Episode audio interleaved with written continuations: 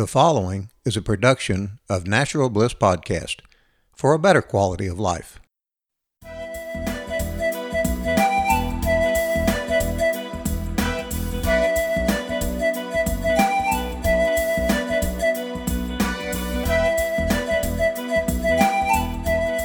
Hi, welcome to It's Your Life. I'm your host, Joyce Wheeler. Today is Tuesday, April 2nd, 2019. Today I'm here with Heidi Feather. Her passion for herbs was sparked at an early age. She was educated about the flora and fauna of southern New Hampshire by both of her grandmothers. Her quest for herbal knowledge led her to a working apprenticeship at Wiseway Herbals. There she was introduced to the native peoples' indigenous wisdom of the herbs and their connection to the land. Through sacred ceremonies, she went on to earn a certification in therapeutic herbalism through Blazing Star Herbal School, and also studied with Susan Weed. Heidi is also quite accomplished in the arts, both creative and esoteric. She is a level 2 Reiki practitioner, intuitive tarot reader, artist, wool spinner, all-around fiber artist, and plant dyer of wool. Plus, she is also apt at sewing and is becoming known for her tarot altar quilts, which she custom makes by hand. Heidi feels it is her mission to help bring herbal knowledge into the world. She continues to be a student of the herbs and says that herbs have taught her many lessons and they have plenty more to share. The earth is populated by plants that can bring us into wellness.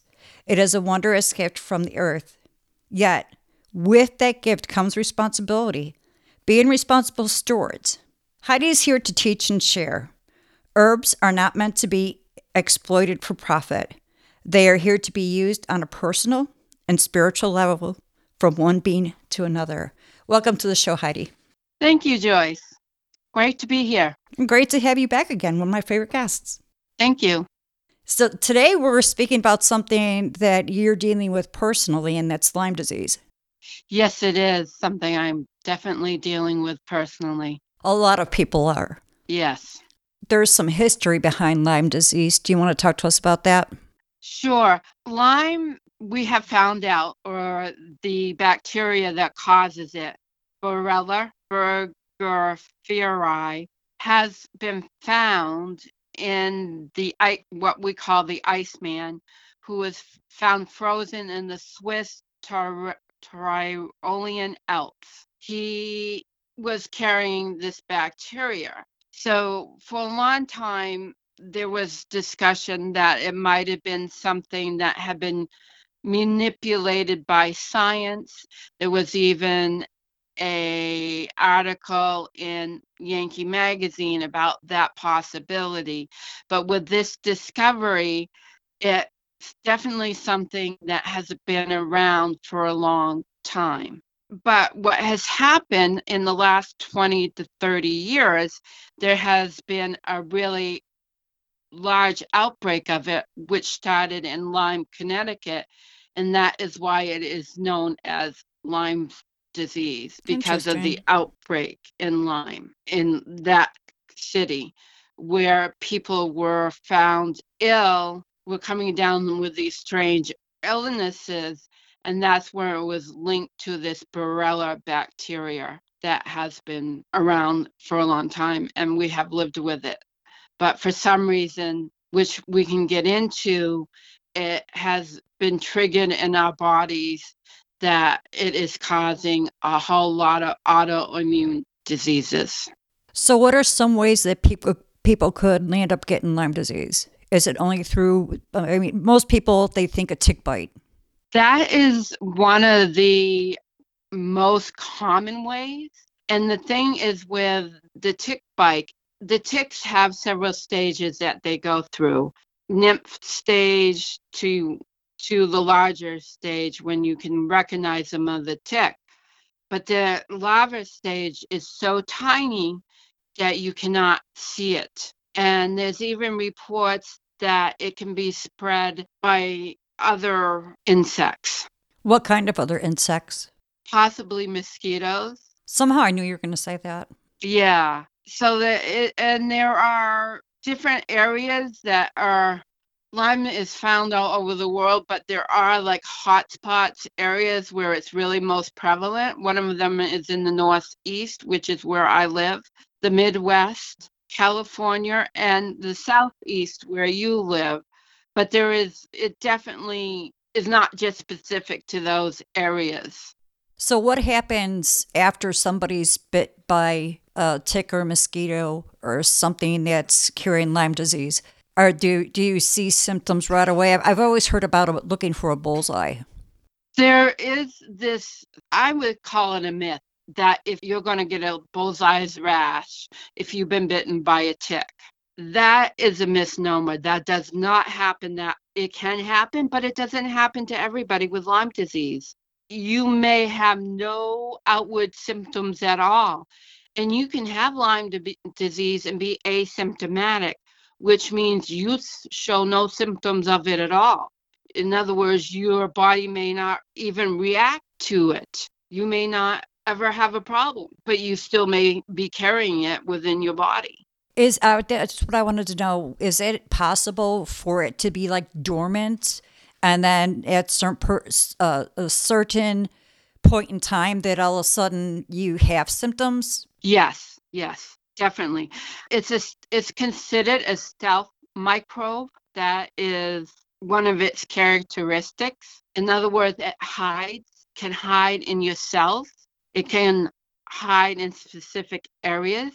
And it also forms a biofilm. So in other words, it builds a casing so it protects itself. So that is very hard to detect, even with testing. And that's what makes testing so unreliable, especially when it is chronic. It can be totally unreliable with the testing. It's very limited, especially when acute infections, you've had it for a long time, and maybe the symptoms are just appearing, symptoms like arthritis-type symptoms, maybe fibromyalgia-type symptoms, and something's going on, you have a test, and it comes back negative, and you tested for Lyme disease and it comes back negative. Well, the doctors or professional may say, you don't have Lyme disease. That may not be true. Because of the stealthiness of this microbe, it could be hiding in your body. And when you're tested for it, it doesn't test. It's reminding me of mercury poisoning, because the mercury will do that. It'll hide in certain not cells, but the organs in a person's body. So not everybody, just like with Lyme disease, what you're saying, not everybody has the same symptoms. And just like Lyme disease, mercury poison is often misdiagnosed because the symptoms that someone has, like with my husband, they mimic something else. Exactly. And testing is dependent on your body producing antibodies in a chronic infection. That is what happens. And if those antibodies are not present and it's kind of like an endormant stage, then you're not going to test for Lyme disease. And that's the same thing with mercury. Right. And a negative, like I said, a negative test does not exclude the possibility of that microbe being present. Right. Especially when you're in the throes of a chronic illness like fibromyalgia or rheumatoid arthritis. And when I was looking at Lyme disease, I've heard that people who are diagnosed with those two issues often actually have Lyme disease. Exactly. Most testing is a species specific, so they're looking for just one species of the Borrelia. And there are numerous species, and they're actually finding newer ones all the time. Within the last 5 to 10 years, they've come up with new species of Borrelia, and it's not always the Borrelia that is present. There's other microbes that can add to that, like Rocky Mountain spotted fever is one that often goes hand in hand. So in other words, the Borrelia doesn't travel alone, so it can travel with other microbes. Oh, wow. Such as chlamydia, mycoplaster, and other types. So it's not just a single microbe that's causing the problem. So you can see where this and it's found pretty much everywhere. There are ticks. It's just what I said. There are hot spots, but that doesn't mean it's not around in those areas. So what kind of testing do they do for Lyme? Are they testing the blood? What are the urine? Usually it's a blood test, and it's usually extremely expensive. It can run into thousands of dollars, and it's often not covered by insurance. I heard that. I'm sitting here and I'm kind of wondering, if there's somebody who's listening to this and thinking to themselves, maybe I have Lyme disease, maybe it's not fibromyalgia, or maybe it's not this, or maybe it's not that. What prevalent symptoms can people look for to know for sure that, or have a good idea that it's probably Lyme disease? Before I go into the symptoms of Lyme disease, that some people can have a Lyme-type disease without the Borrelia microbe being present. So in other words, it can be a combination of the other microbes that are causing the symptoms.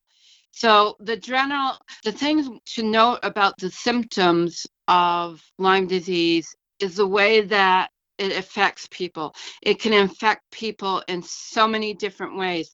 It all depends on your body ecology and the way that your body is specifically acting with that bacteria. Right. So the most symptoms are chronic fatigue, which I suffered from a lot in the beginning, migrating arthritis, joint pain, muscle pain, chronic back pain and disc degeneration, chronic flu-like symptoms, headache, neck stiffness and creaking, Bell's palsy, which is facial paralysis, brain fog, decreased cognitive function, noise and sound intolerance, ringing in the ears, disturbed sleep, blurry vision, floaters, eye discomfort, eye pain, tooth pain, dizziness and instability, which I had that in the very beginning, muscle twitching, which includes burning, tingling in the feet and hands, tremor, heads and hands, chest pain, irregular heartbeat, shortness of breath, catching breath, unstable bladder, gastrointestinal dysfunctions. And some of what we have listed as diseases are fibromyalgia, rheumatoid arthritis, lupus. Any autoimmune disease may be traced to these microbes that cause Lyme disease. That also parallels mercury poisoning. Mm-hmm. So we, from that we can see how many people end up being misdiagnosed. Oh, absolutely. Because the symptoms you're talking about, and even like the mercury symptoms, can easily be something else. So how did you find out for sure that it was Lyme disease? My story, I think, is typical. I live in the Northeast. I'm an herbalist. I'm outside, have been outside a lot, what I would call bushwhacking, going into the thicker brush. So I actually noticed a tick on me, and I put clay on it right away, I will get into that later, but this is what happened to me, because something told me to put clay on it, which was a good move, by the way. What does the clay do? It helps draw that stuff out. Gotcha. So, but I didn't know the other component, which I will talk about later. I got bit by the tick, and I knew something wasn't. I just had this weird feeling, but this rash started spreading out from it.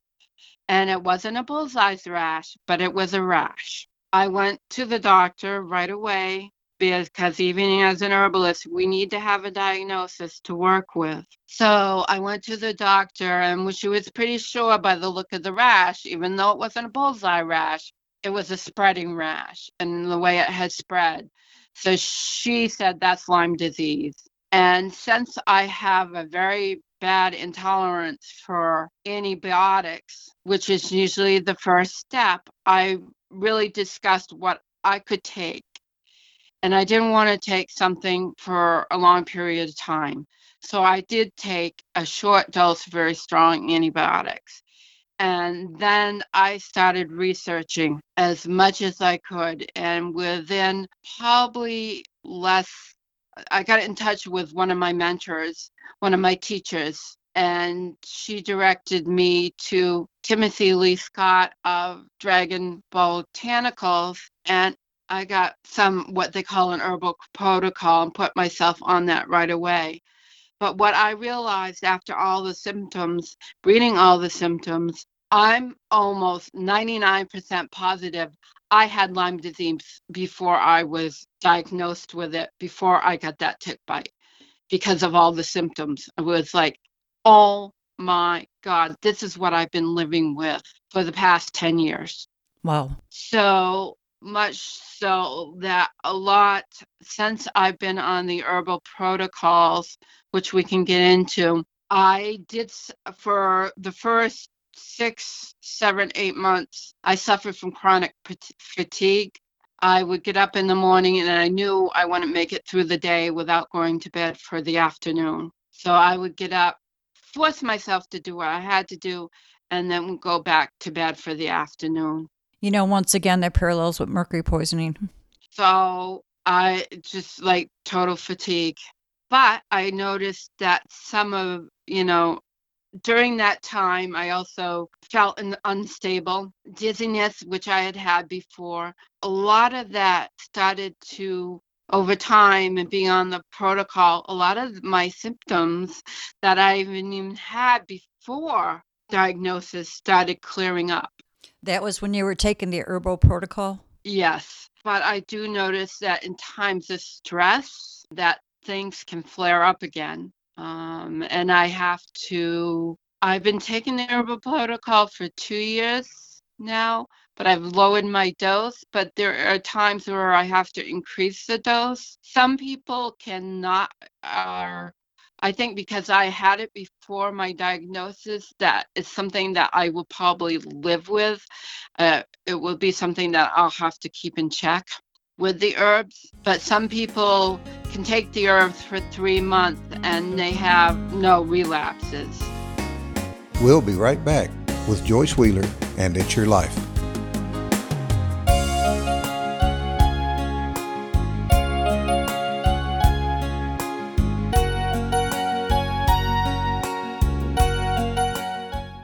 Do you have jars of expensive beauty care products that just didn't do what they claimed? Many women are just like you, spending big bucks on products that do not give results. At Heavenly Bodies, their products do what they say. Why?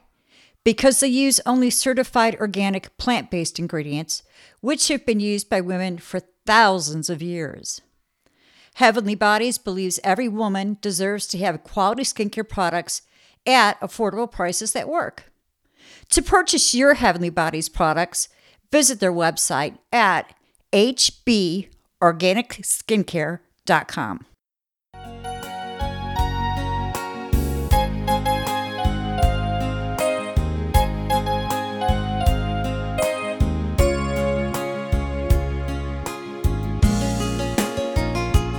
We're back with Joyce Wheeler and It's Your Life. So how soon after a bite would they have to do that? As soon as possible. I would get myself on the herbal protocol. If you know you have been bitten by a tick, whether regards you have a rash or not, I would do the herbal protocol. Just to be on the safe side. Yeah, because like I said, I'm 99% positive from the symptoms that I had Lyme disease before I was diagnosed, especially if you live in a high-risk area and you're an outdoors type person. Right, so get on the protocol, even just to be on the safe side, even if just you don't. And there's nothing that's going to hurt you. I mean, there can be, with any herbs, there can be side effects, but do your research, you know. So Heidi, there's something called the 6 steps of healing. Could you please talk to us about the 6 steps of healing? Sure. Actually, the 6 steps of healing is something that was created by Susan Weed. And I think it is so very important to us, and is something that I really, really believe in. So the first step is to do nothing. So in other words, Check in with your body. What's going on? Sometimes we do so much in our daily lives that we get stressed out. Sometimes we just need rest. If we can't stay awake during the day or something, we just may need rest. We may need to nourishment. And these steps don't have to go in order, but this is just an idea to really get down to what's going on. And one of the biggest things we can do is pay attention to our bodies. Is something different going on? Is this something I've had in the past? Is this something normal for me? Or is this something that's different? Knowing our body's wisdom is so important. I agree. The next step is selecting information. Well, I'm sorry. Let me ask you about the first step. How long should somebody just do nothing? Well, like I said, these are just steps and they can be done all at once. So it's knowing your body's wisdom, knowing if it's something that's happened in the past that will tend to go away, or is it something different that's really not normal for you? If it's something that's not normal, then you definitely want to go on to the next step right away. If it's something that you've had before and you know will pass with time, then you're probably okay not to move on to the next step. But we're going to go back to what you had said, that this doesn't necessarily relate to Lyme disease, because as you said before, if you know you've been bit by a tick, you should go ahead and do the protocol that we're going to talk about shortly. Right. And you most likely want to go see the doctor too. It's always, like as a herbalist, it's always good to have a diagnosis, because then you know what you're working with. And so the next step along with that is collecting information. And that's part of that, is seeing the doctor and collecting information. Low-tech diagnosis, support groups, books. Knowledge is power is what Susan Weed quotes. That's something we all know. The more you find out about it, the more you can take action. And especially we're talking about Lyme disease. If you know you've been bit by a tick, first step is to see a doctor. Second step, even if you, sometimes it's hard to get an appointment, you got several days before that appointment, I would be getting some information. I would be getting out there, getting as much information as I can. And then we go on step 2, which is engage the energy. That's more your holistic approach. So that's why these steps can be done all at once too. That's more in line of thinking of, okay, spirituality. Do you have a meditative practice? What calms you down? What's your center? Where's your peace? I call it your peace. Always coming back to that peace within, not getting so fearful, like, oh no, I can't handle this. So that's also affirmation. That's laughter. So that's kind of really what I think she's really speaking about, and what I'm thinking about is really being present with your body and really being present in what calms you down. And then we go on to step 3, which is to nourish and tonify. And hopefully you're doing nourishing and tonifying already, so it's not something that you've got to go out and add, that you're using herbal infusions, you're exercising, you're making good food choices, you get massage on occasion, you get exercise. So this is something you are already doing, is steps 2 and 3. It's something you should already be doing in your life. Right. And then we go on to step 4, which is stimulate and sedate. And this is basically engaging in stronger herbs, engaging in stronger protocols. It may be getting into acupuncture. It may be taking herbal tinctures.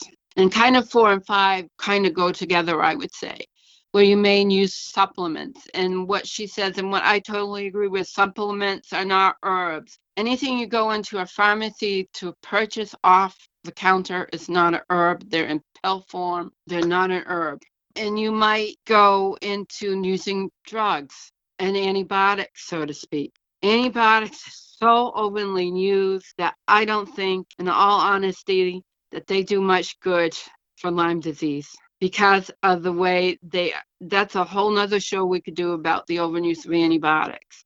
But they are so overused that I don't see how they really can work. And what they can do is just short term. It's not long term. And what happens is many people take antibiotics and they're fine for a while, and then they have a relapse because these stealthy microbes, they can't get at it. So that's what happened. And then the last one, which you wouldn't necessarily get into in Lyme disease, is she calls break and enter. And that would be having surgery. That would be chemotherapy. That would be really strong drugs. And this is such a good model for everybody, I think, is the 6 steps of the healing. You can find this online if you something you want to look into, because it gives you a roadmap into your health. And it's not saying don't use Western medical intervention. Take it one step at a time. See if there are other ways without going to the extremes. First, you talk so much about antibiotics. Are there not herbs or something more natural we can use as an antibiotic that is not so invasive to the body? Garlic. Garlic is nature's antibiotic, basically. Incorporating garlic into your diet is one of the best things you can do. And there's so many different ways to incorporate that into your diet. Well, then we shouldn't have a problem over here because it's actually a food group in our house. Ah, there you go. And of course, echinacea. I'm sure most people anybody that's probably listening to this podcast has heard of echinacea purpurea. That's a really good one too. That fights off the common ailments that people unfortunately rush to the doctor for, like the common cold. Oh, geez.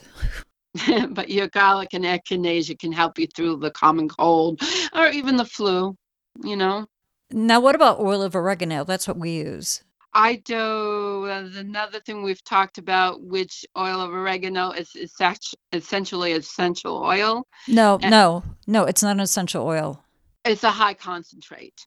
It is a high concentrate. We get it. It's highly concentrated. And so to me, that makes it like it's essential oil, which I do not recommend ingesting. Well, and I totally agree with you. No, the oregano oil that we're getting, it's in a gel cap. Wow. And it's not an essential oil. I can't tell people what to take and not what to take. What they should be taking. I can only speak from my experience and what I believe. It's something I would not take. It would depend on the situation. I would not just randomly take something like that. I'd have to do my research, and it would depend on the situation. Would it be better for me than a prescription? What effects does it have on my body? Would it be worth it to eliminate what I'm trying to eliminate? Well, from the research that I had done on it, it's still like antibiotics. It's going to disrupt the gut microbiome, but with an antibiotic, it's going to take 2 years to get that gut microbiome back in check. Where with the oil of oregano, it doesn't deplete it so bad that it's going to take 2 years to get it back. But this is nothing that I would recommend for Lyme disease. So just wondering about that. So let's go into this protocol that you've been talking about. Sure. Okay, Joyce. Yes, the protocol I am taking. Let me tell you what books that I recommend. I recommend Healing Lyme by William Rawls, MD. This book is written so well, and he's an MD that contracted Lyme disease. So this book is easy for everyday people to read. If you're more scientifically inclined and you have a background in Latin, or even if you don't, I recommend Healing Lyme by Stephen Harold Buchner. A lot of great information. Uses a lot of Latin, not that great for the everyday person. I can get around it kind of, because I'm a herbalist. And one of the last books I want to recommend, and this is why I preface it this way, is Invasive Plant Medicine by Timothy Scott. And I recommend Invasive Plant Medicine for anybody listening to this podcast. I think it should be in every single household in America. Everybody should read this book, Invasive Plant Medicine by Timothy Scott. So That ties into my protocol that I am taking because it is made by Timothy Scott. And he's a Northeastern herbalist who contracted Lyme disease. And when you are sick and you can't go out and gather your own medicine, you want somebody that has experienced the same thing you have and has already made a protocol for himself that worked and is selling it. So the most number one, the best defense we have against Lyme disease is called Japanese knotweed. That's in my is in the protocol I'm taking. It's called LB Protocol, LB Core Protocol, and it's by his company. It's called Green Dragon Botanicals. You can find it on the web. And besides the Japanese knotweed, it includes cat's claw, andrographis, sarsaparilla, and dandelion. So how is that taken? Are you combining all these ingredients like into a tea and drinking it? This is in a protocol, so it's already pre-made. It comes in tincture form, and he also sells it in pill form. I went for the tincture form because I'm not all into pill form. I don't think your body accepts it as easily in pill form, and I have trouble swallowing large pills. So it was a no-brainer for me to go with the tincture form. So it's already pre-made. Okay, what is his website? Green Dragon Botanicals. Is that a .com or? Yes, I believe so. Okay, if not, they can just Google it. Do a Google search and it will come out. It's out of Brattleboro, Vermont. If you want, I can talk about a little bit about each of the herbs. Oh, please do. That are in these and what they do. The Japanese knotweed is considered invasive, and that's why I recommend his book, Invasive Plant Medicine, because a lot of our invasive that everybody wants to go out and kill with toxic ways are some of the best herbs that we have for healing. So Japanese knotweed is one of them. It will hold a hillside together. Its root system is very tenacious. So it really digs down into the soil and goes really deep. And this characteristic is what makes it really great in the body, because it really digs down and it goes into those places in the body and really weeds out those microorganisms that like to hide and be stealthy. It's an anti-inflammatory. It is loaded with resveratrol, which has been all the rage of the latest health craze. It's loaded with that. So it's loaded with all these wonderful healing properties. So it is an antioxidant. It's an antimicrobial. It's anti-cancer. It's good for neurological diseases. It's good for wound healing.